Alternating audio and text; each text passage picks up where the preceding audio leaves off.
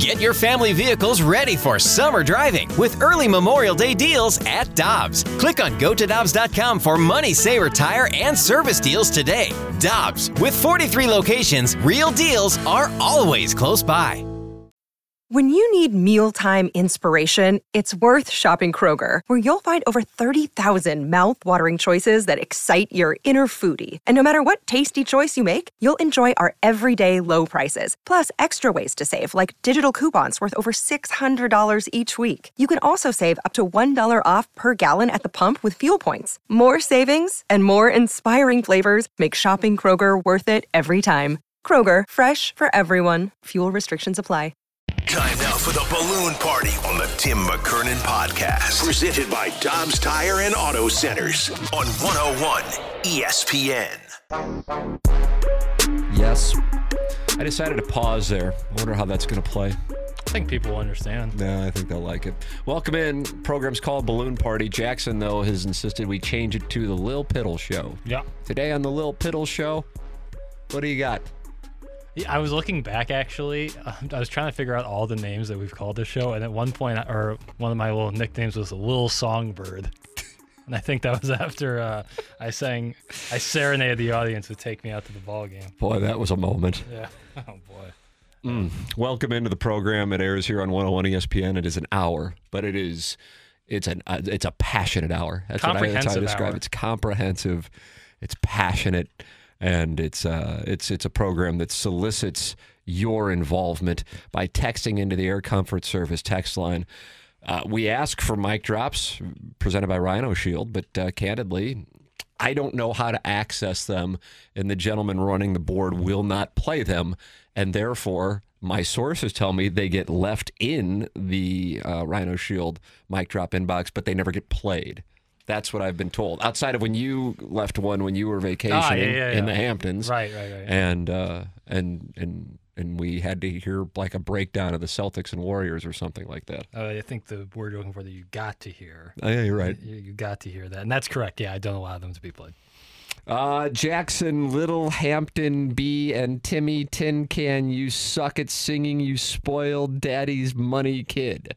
From a 618. I like our leadoff hitter today. Yeah. I like where we are. We're giving away tickets. I like that we're getting on base and we're just disrupting a pitcher of the caliber of like Ian Anderson, for example. Right. His kind of rhythm. You can win tickets to the Cardinals and Dodgers next week. 101 ESPN has your chance to win a 4-pack of tickets to next week's sold out Budweiser Bash for Cardinals and Dodgers on Tuesday, July 12th. Next week's Bud Bash giveaway features a limited edition Willie McGee bobblehead. Get all the details for Budweiser Bash nights at Busch Stadium now at cardinals.com/promotions. My three favorite players when I was a young tyke. Jackson, you wanted to fire a bullet? Willie McGee. Nice. Vince Coleman. Nice. Boy, you might hit them all here. And I don't think I'm going to get the third one. I mean, I would say that probably. Now, the Willie McGee one was obvious because it tied into the train of thought on the Bud Bash with the Willie McGee bobblehead.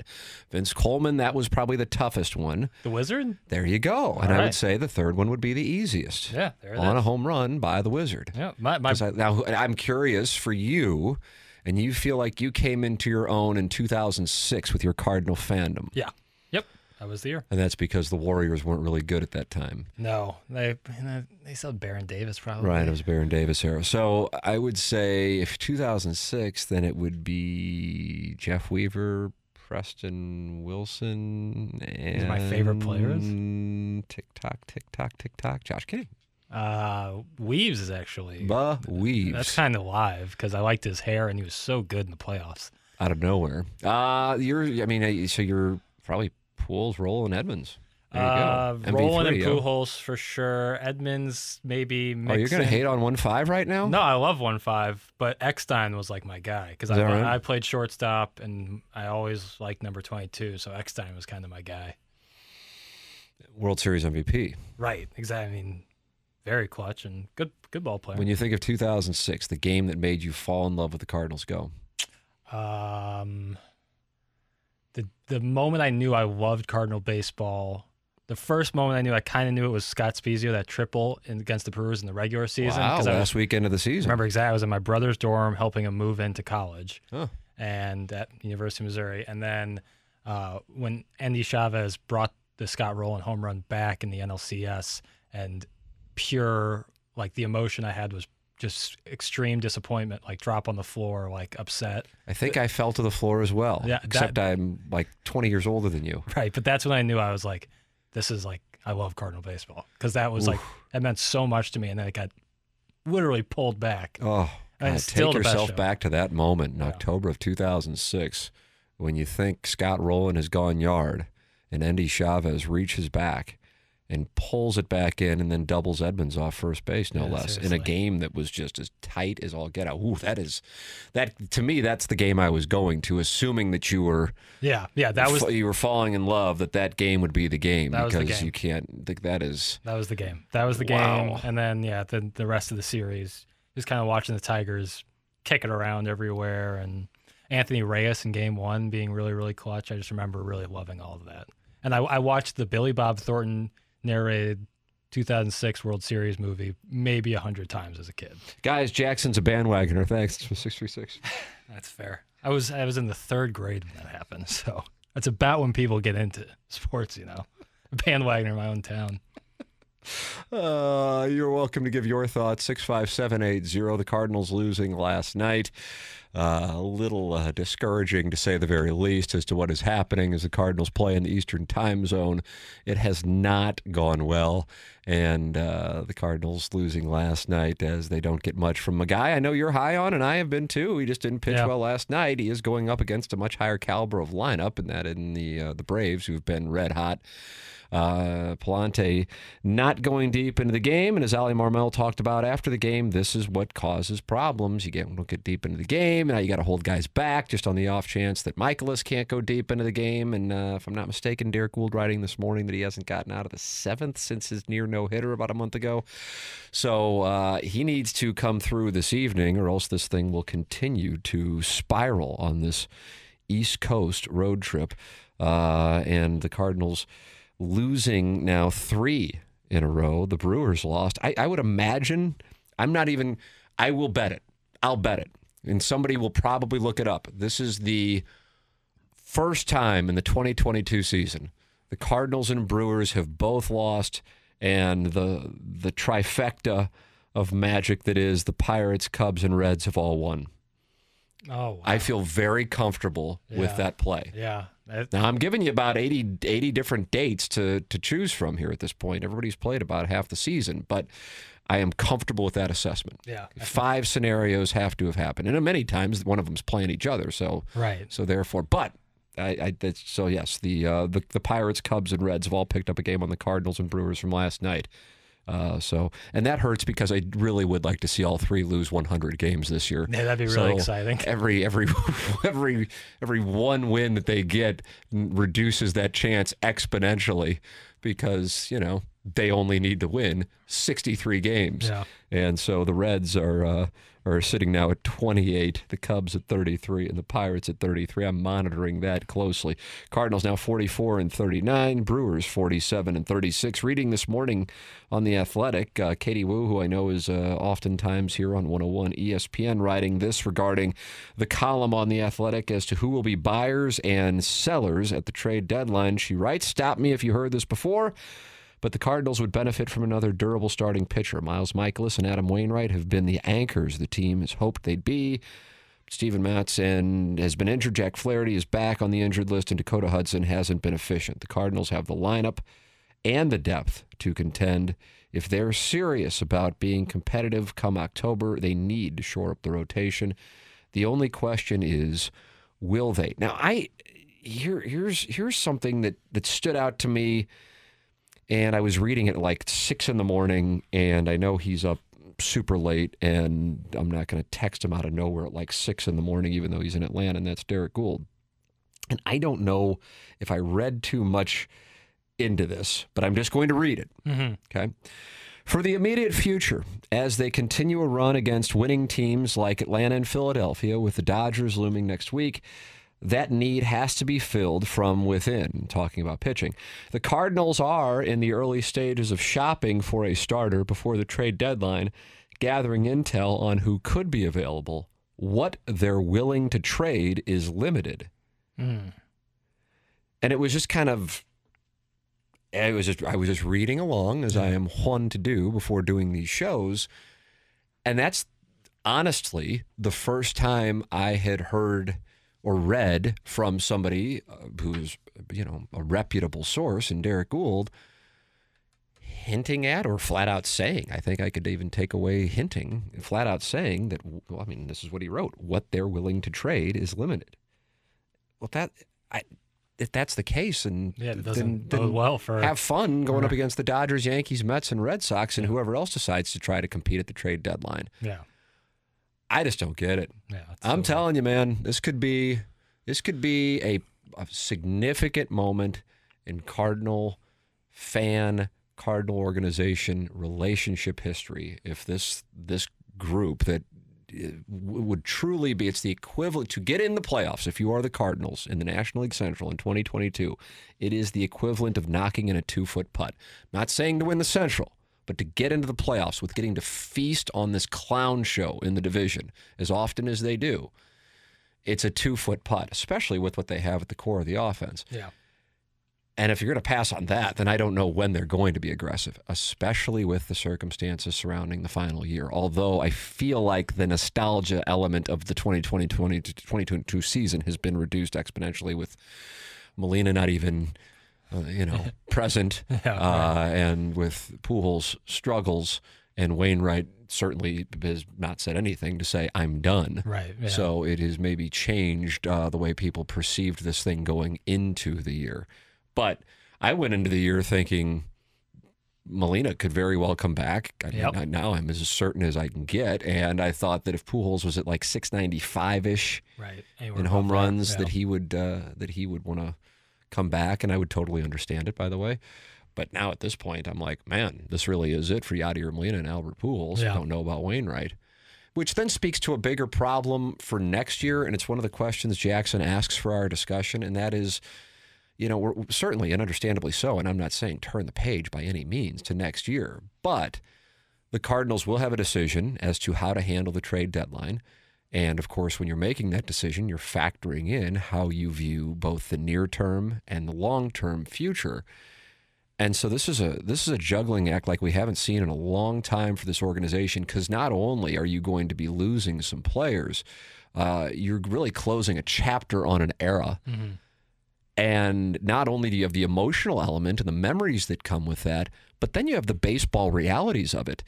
I want to talk about that, and we will discuss it in the next segment, because it impacts what the Cardinals do at the deadline, and therefore it doesn't just discuss pitching, it discusses catching, because that has turned into a real situation for them.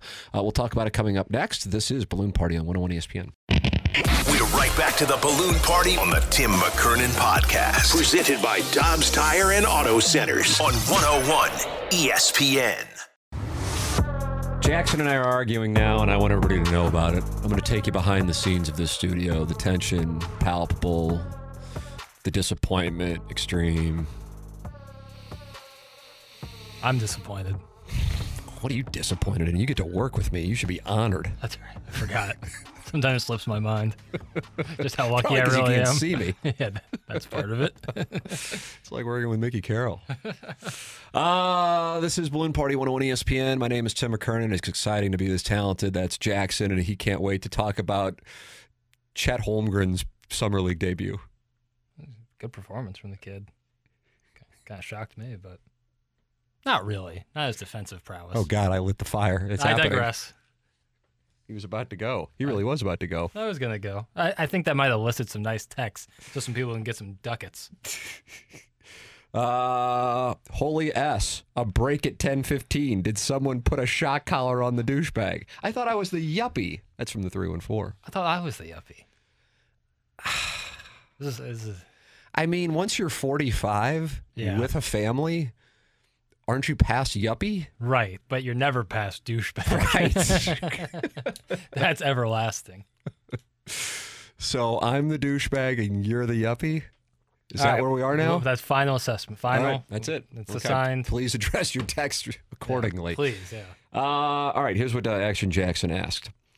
And it speaks to what we were talking about in the first segment. Cardinals losing, trade deadline, needing pitching, the whole song and dance. Nothing we didn't talk about yesterday, but you're elaborating here. With the Cardinals having one of the four lowest catcher OPSs of any contender, how do you think they should proceed with that position? With Yadi's situation up in the air, now you're talking about for this year, and Kisner's struggles, do you think they should try to acquire their catcher of the future and for 2022 at the trade deadline? Would you prefer that option or just hope that any of the three catchers they have used this season finds themselves and gets right?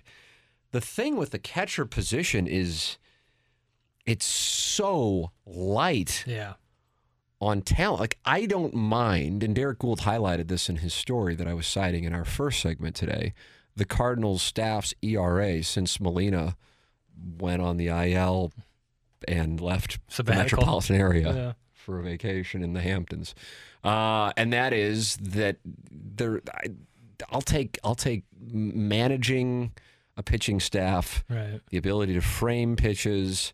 I mean, negating the stolen base is really immaterial in 2022. As much as I'd like it to be a part of the game, it's not, relatively speaking, to when I was in love with Vince Coleman. Sure.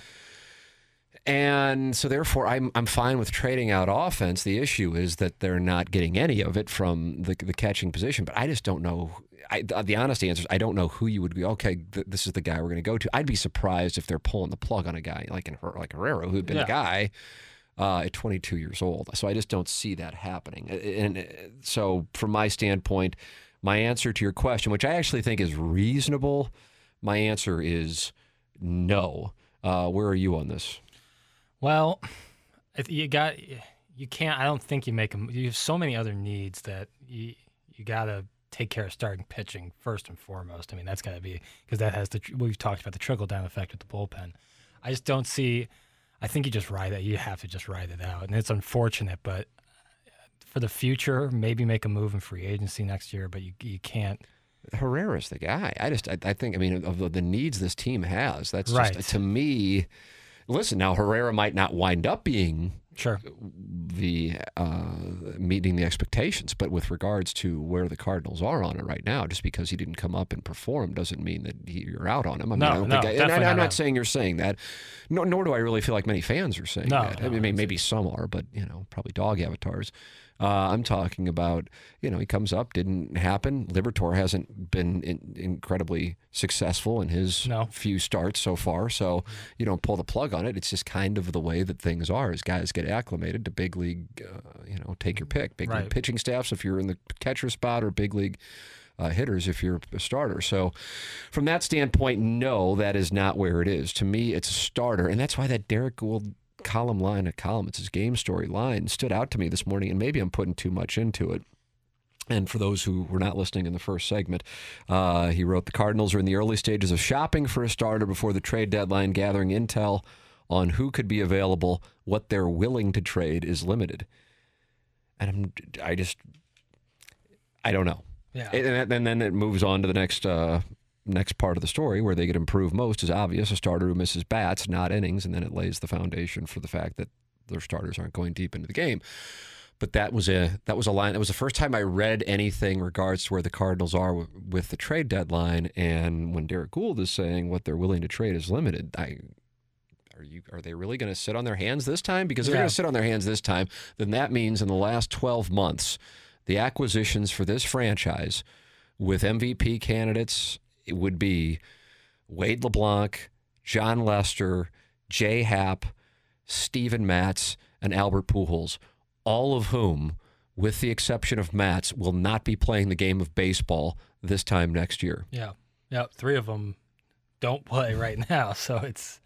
And I don't know what to say, because I've been in this unique spot of having zero ties to the organization as far as working, even indirectly for the Cardinals. Even like back when I was working in television, being down there, you could make a case, even though I knew it wasn't the case, but you could make a case that my income was tied to making sure I had access to Cardinal players, managers, front office. Even though I knew that wasn't the case, I could see how the public could see that. And then therefore, you'd go on the radio and soften your stance because you didn't want to get cut off. Mm-hmm. Now, I know that that is not the case, but I can understand how fans might think that is the case. Yeah. So I'm in this rare spot of being somebody who has no ties whatsoever to the organization and would actually defend not necessarily the spending, but the criticism that they didn't spend. Mm-hmm. Because I don't even think it's a belief, it's a fact that they do spend, especially for the market size. The issue has been where they have allocated the dollars. That's the issue. That's been what's been poor. And I'm talking over the last 6 years. So with regards to that, I don't know how you can just but again, I'm presenting a problem that hasn't occurred yet. Mm-hmm. But I'm a little concerned in the sense that this is the year to do it. Yeah. This is, from my standpoint, this is the year to do it. And if they're already framing it, well, we're not really willing to part with them. It's going, okay, that's going to cause a problem with people. Yeah. And at that point, I don't really know how you could, because the narrative is, and I understand it, and I think a lot of people feel this way, the narrative is, well, they don't care about winning as long as fans show up, or take it to another level, or a lesser level, depending on your perspective. The Cardinals don't go for a world championship. They go to just be in a spot where they're in the mix for a playoff spot and then get into the tournament. Mm-hmm. And listen, I understand that. I have wondered that here over the last couple of years myself. But again, I don't think it's because they're hoarding money. And I think that's the thing that can get people going. But when you have a division title that is just sitting there against a team that's not lighting the world on fire either, it's not like you're in the Mets division or the Yankees division or the Dodgers division, and you get to feast on these three teams that, you know, before the season you knew weren't going to be competitive, you're going to get into the playoffs. Yeah. They don't get into the playoffs. That's a whole nother level. So therefore it's there to get into the tournament, not only get into the tournament, be in a spot where you win the division, and it's the last year for this significant chapter. That would just really, honestly, that would be an eye-opening moment for me. I don't even know what the eye-opening would be. I just go, wow, I'm truly surprised. But I know a lot of you are listening and going, I'm not going to be surprised. I don't expect them to do anything. Mm-hmm. And this is what we talked about earlier in the year, that when the trade deadline was coming up for the Blues, you didn't know what they were going to do. You just knew they would do something. Right. Even though in their very own division, there was a clear cut, and a lot of people were saying it at the time. Certainly now it's all over. A clear cut Stanley Cup favorite in their own division, who they weren't going to catch. Right. And they're still going to take their shot. Yeah. So that is something that can cause a chasm between a fan base and an organization, especially if the mindset in the fan base is this is the way that it has been. So I am really intrigued by what will take place here over the next few weeks for the Cardinals, and candidly, not much of it has to do with what goes on the field, but what goes on with what the direction the organization takes with the trade deadline. Because, as I said as we were leading into our first break, Jackson, mm-hmm. This isn't just about 2022.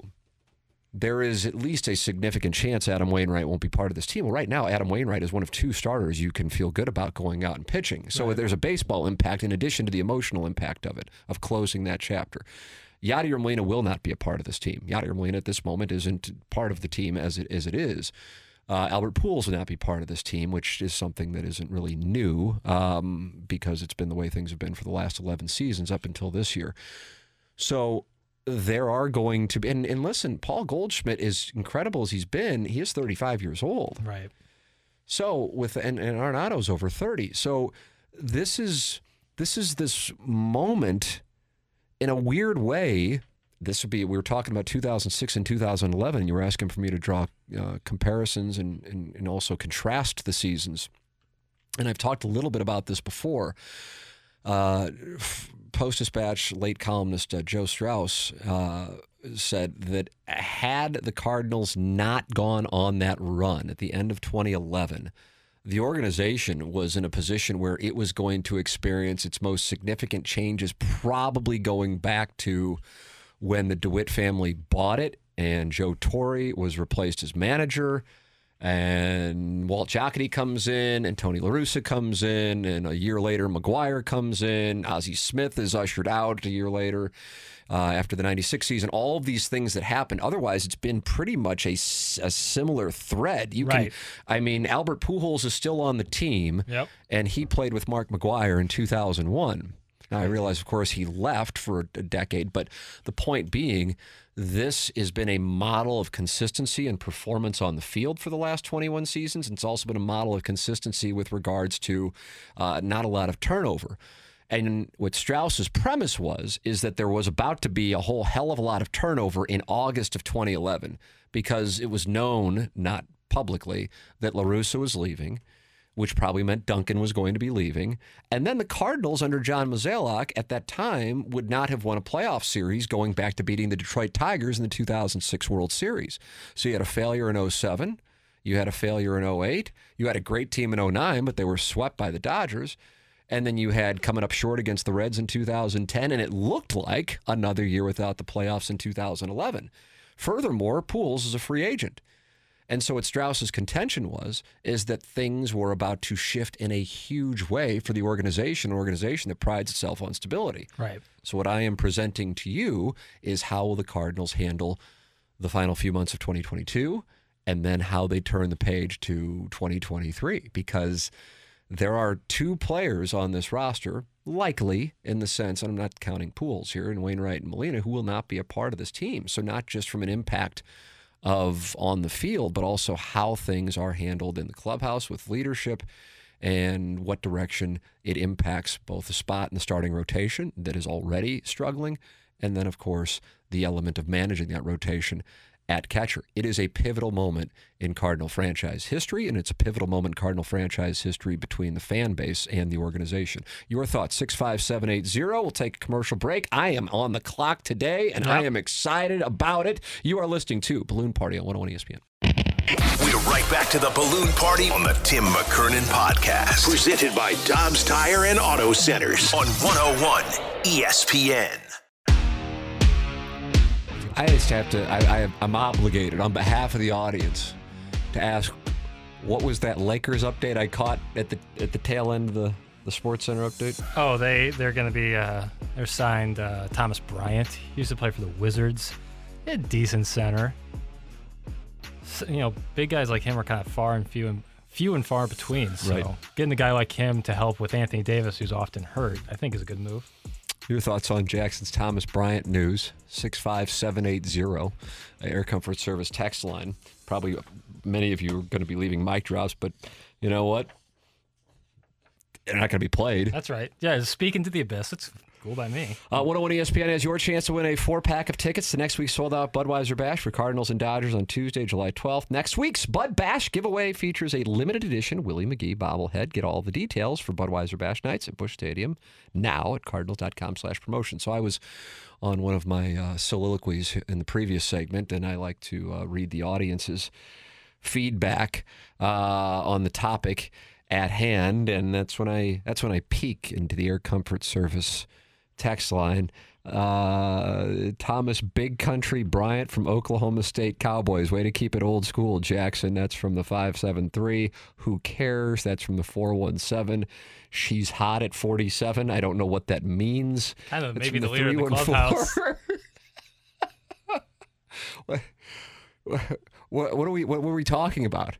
I could have sworn I was talking about the Cardinals and Yadier Molina and Albert Pujols and Adam Wainwright, and then Jackson hit us with the Thomas Bryant update. Where could She's Hot at 47 have come from? Is Herrera's number 47? Because maybe I can make a little connection. So now here. That's how you're connecting the dots on that. So, but that is currently the leader for the Bud Bash tickets. Oh yeah. Nobody cares about Lane Bryant's son. He's probably a fat dude. That's unfair. That's from 314. It's unfair, but it might get you to a Cardinals and Dodgers game. Yeah, Let's see. I hear lots of Jackson's NBA talk, but very little Mizzou hoops and even less SLU hoops. What gives? That's from the 314. Well, that to me is an issue at the nucleus of this radio program. At the same time, to be real transparent with you and the audience, if I were sitting here and talking Missouri or St. Louis University basketball on July 6th, we might as well just pack her on up. We really might as well just pack her on up. Now, Jackson in the TJs that he continues to update you on, that's a whole different thing. That's where Jackson gets to, you know, paint his little projects at 10:30 or 10:47 at every day. All right, now so with on the discussion, a lot of texts have come in on this. I personally disagree with it, but a number of you have texted in the show about not only closing the chapter on Wainwright, Molina, and Pujols, but if the Cardinals are not successful this year, and if the Cardinals, taking it a step further, really, do not show an inclination at the trade deadline to try to solidify this ball club, Nolan Arenado can opt out. Right. My opinion is this. Now, This is, of course, rooted strictly in a read, so I have just as much information as those of you in the audience. So this is not a hey, I spoke with Nolan Arenado. But my inclination is this. I don't think he's going anywhere. I think that St. Louis and Nolan Arenado is similar to St. Louis and Paul Goldschmidt, St. Louis and Adam Wainwright, St. Louis and Yadier Molina. I just think it's a fit for what Nolan Arenado wants professionally, right, and that is baseball and no BS. Yep. Now, hey, some people enjoy BS. I probably enjoy BS, actually. So it's got nothing to do with that. Is saying one is good and one is bad, but I'm just saying you get to play baseball and not be distracted by take your pick of whatever other. You are here for baseball. It's a baseball region, and it just so happens that the Cardinals at the corners have two of the most baseball guys going. Right. And I just don't see him wanting to go and deal with New York, LA. You know, maybe if the Angels were in a different spot, maybe more so than the Dodgers. I don't know. Maybe he would like the Dodgers. I have no idea. I mean, listen, when it gets down to it, as we said, he's in his 30s, and a championship is certainly something I can see for both him and his cohort on the other side of the infield being of premium importance. But I just don't see. I think it's a different deal when you're in Colorado and they're just doing dumb crap, and he felt like he was not being treated right. It was dishonest. Take your pick of whatever the reasons were. Kind of like playing out the string in a sense too, just because there was never, with the moves they were going to make, they were never really going anywhere. Right. Like he said, how warm, like when he got the excitement in the crowd when he hit his first home run with the Cardinals, he hadn't felt that. Because the Cardinal fans feel like they could win a World Series every year. Yeah. I don't think that was ever the case in Colorado. I also not to say that I've seen this, although like I said, we get, you know, however many texts we get, hundreds of texts, so I can't read them all. But I saw Nolan Arenado's name pop up and people talking about the fear that he would opt out. Nobody has said this, but if you would get into the money element of it, I just think when it gets to a certain point, if you are happy. And I believe he is. If you are happy, you don't want to mess with that because you already have. He's good. It's like when you saw John Rahm talk a couple weeks ago and said, "Yeah, my life's not going to change if I have $400 million because he already has however many tens of millions of dollars, if not more than that at this point." And you know, what can't he buy now, or what would he be able to buy, you know, then with $400 that he can't buy now? So.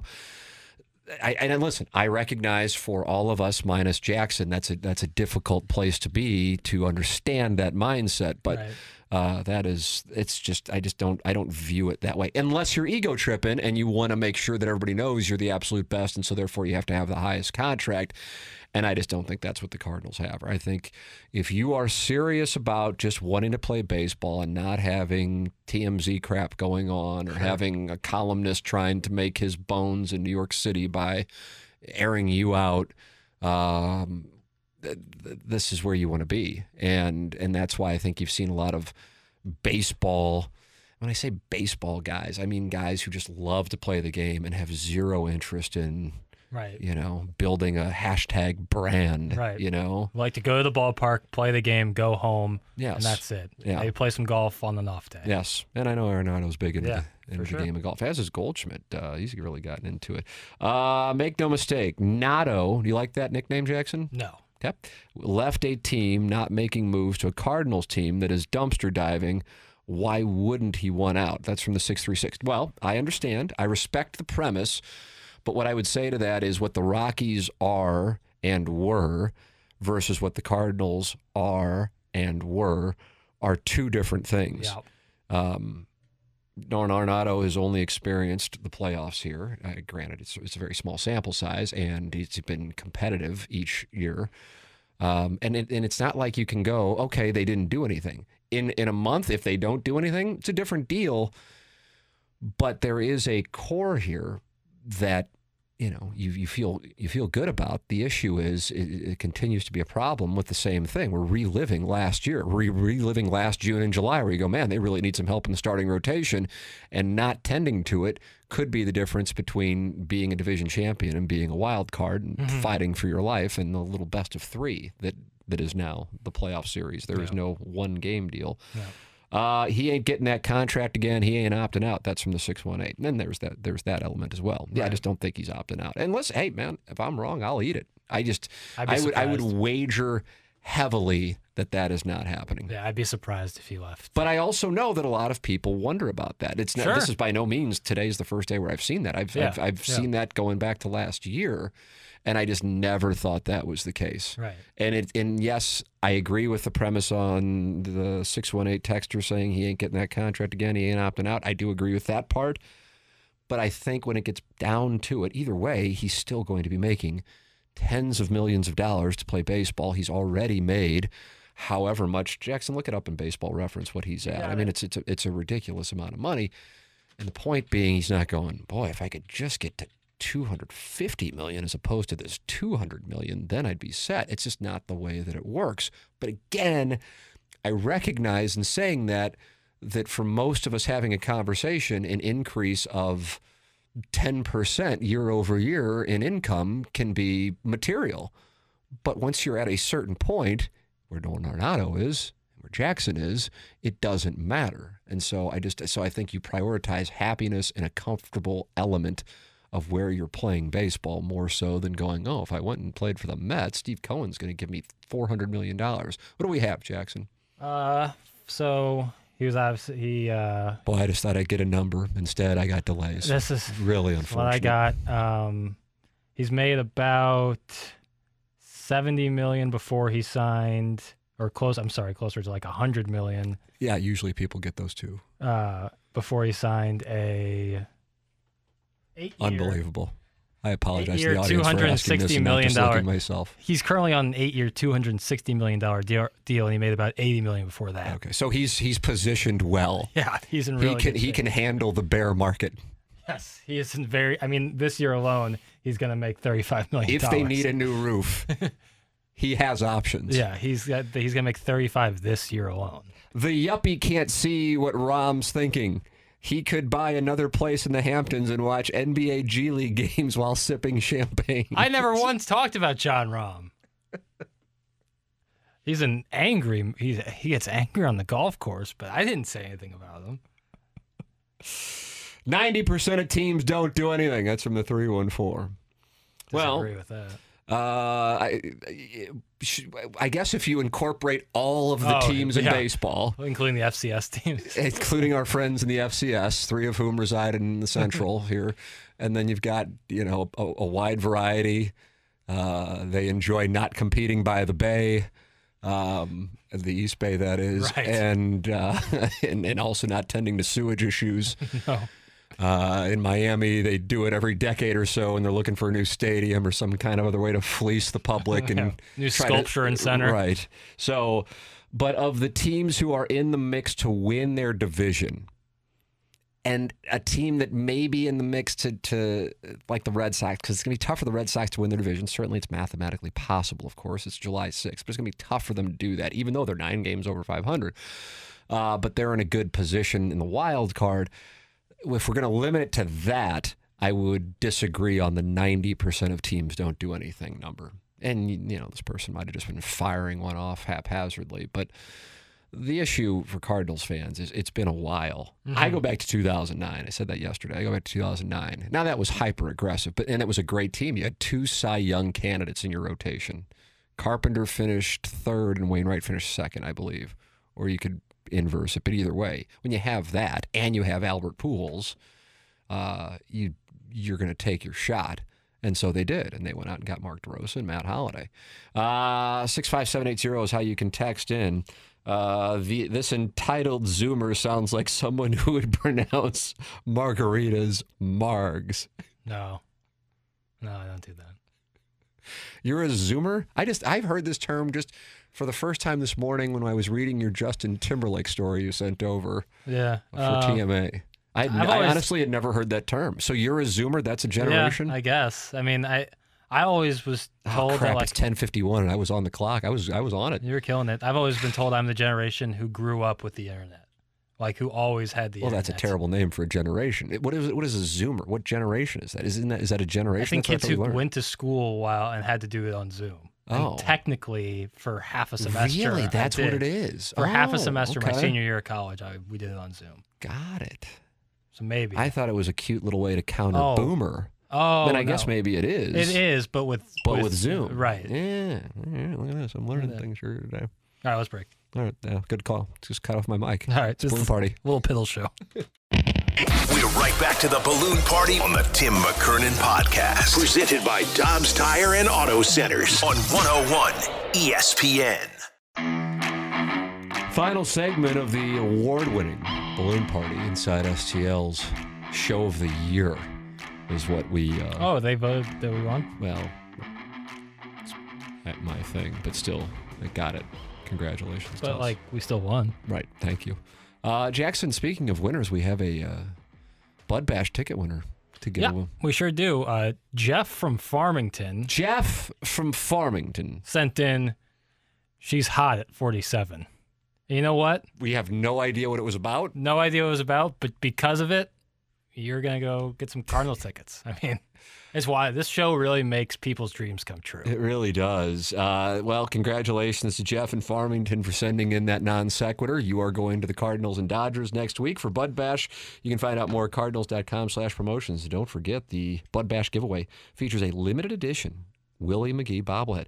I really felt good about my clock management today. It was better. It was, but then what happened? Because the previous segment was only 13 minutes. You go over by a minute each time, then it starts to add up, and then you go over by 2 minutes. I thought I'd have a nice, 5-6 minutes here at the end, but alas, I don't. BK and Ferrario are up next. Time for us to shut it down. For Action Jackson, I'm Tim McKernan. This has been Balloon Party on 101 ESPN. You've been listening to the Balloon Party on the Tim McKernan Podcast, presented by Dobbs Tire and Auto Centers on 101 ESPN. Peloton, let's go. This holiday, with the right music and the right motivation from world-class instructors, we're going to pick it up a notch. It's the holiday season. You might just surprise yourself with what you're capable of. Work out to thousands of live and on-demand classes, from running to cycling to yoga. Try Peloton risk-free with a 30-day home trial. New members only. Not available in remote locations. See additional terms at onepeloton.com/home-trial. Peloton. Motivation that moves you.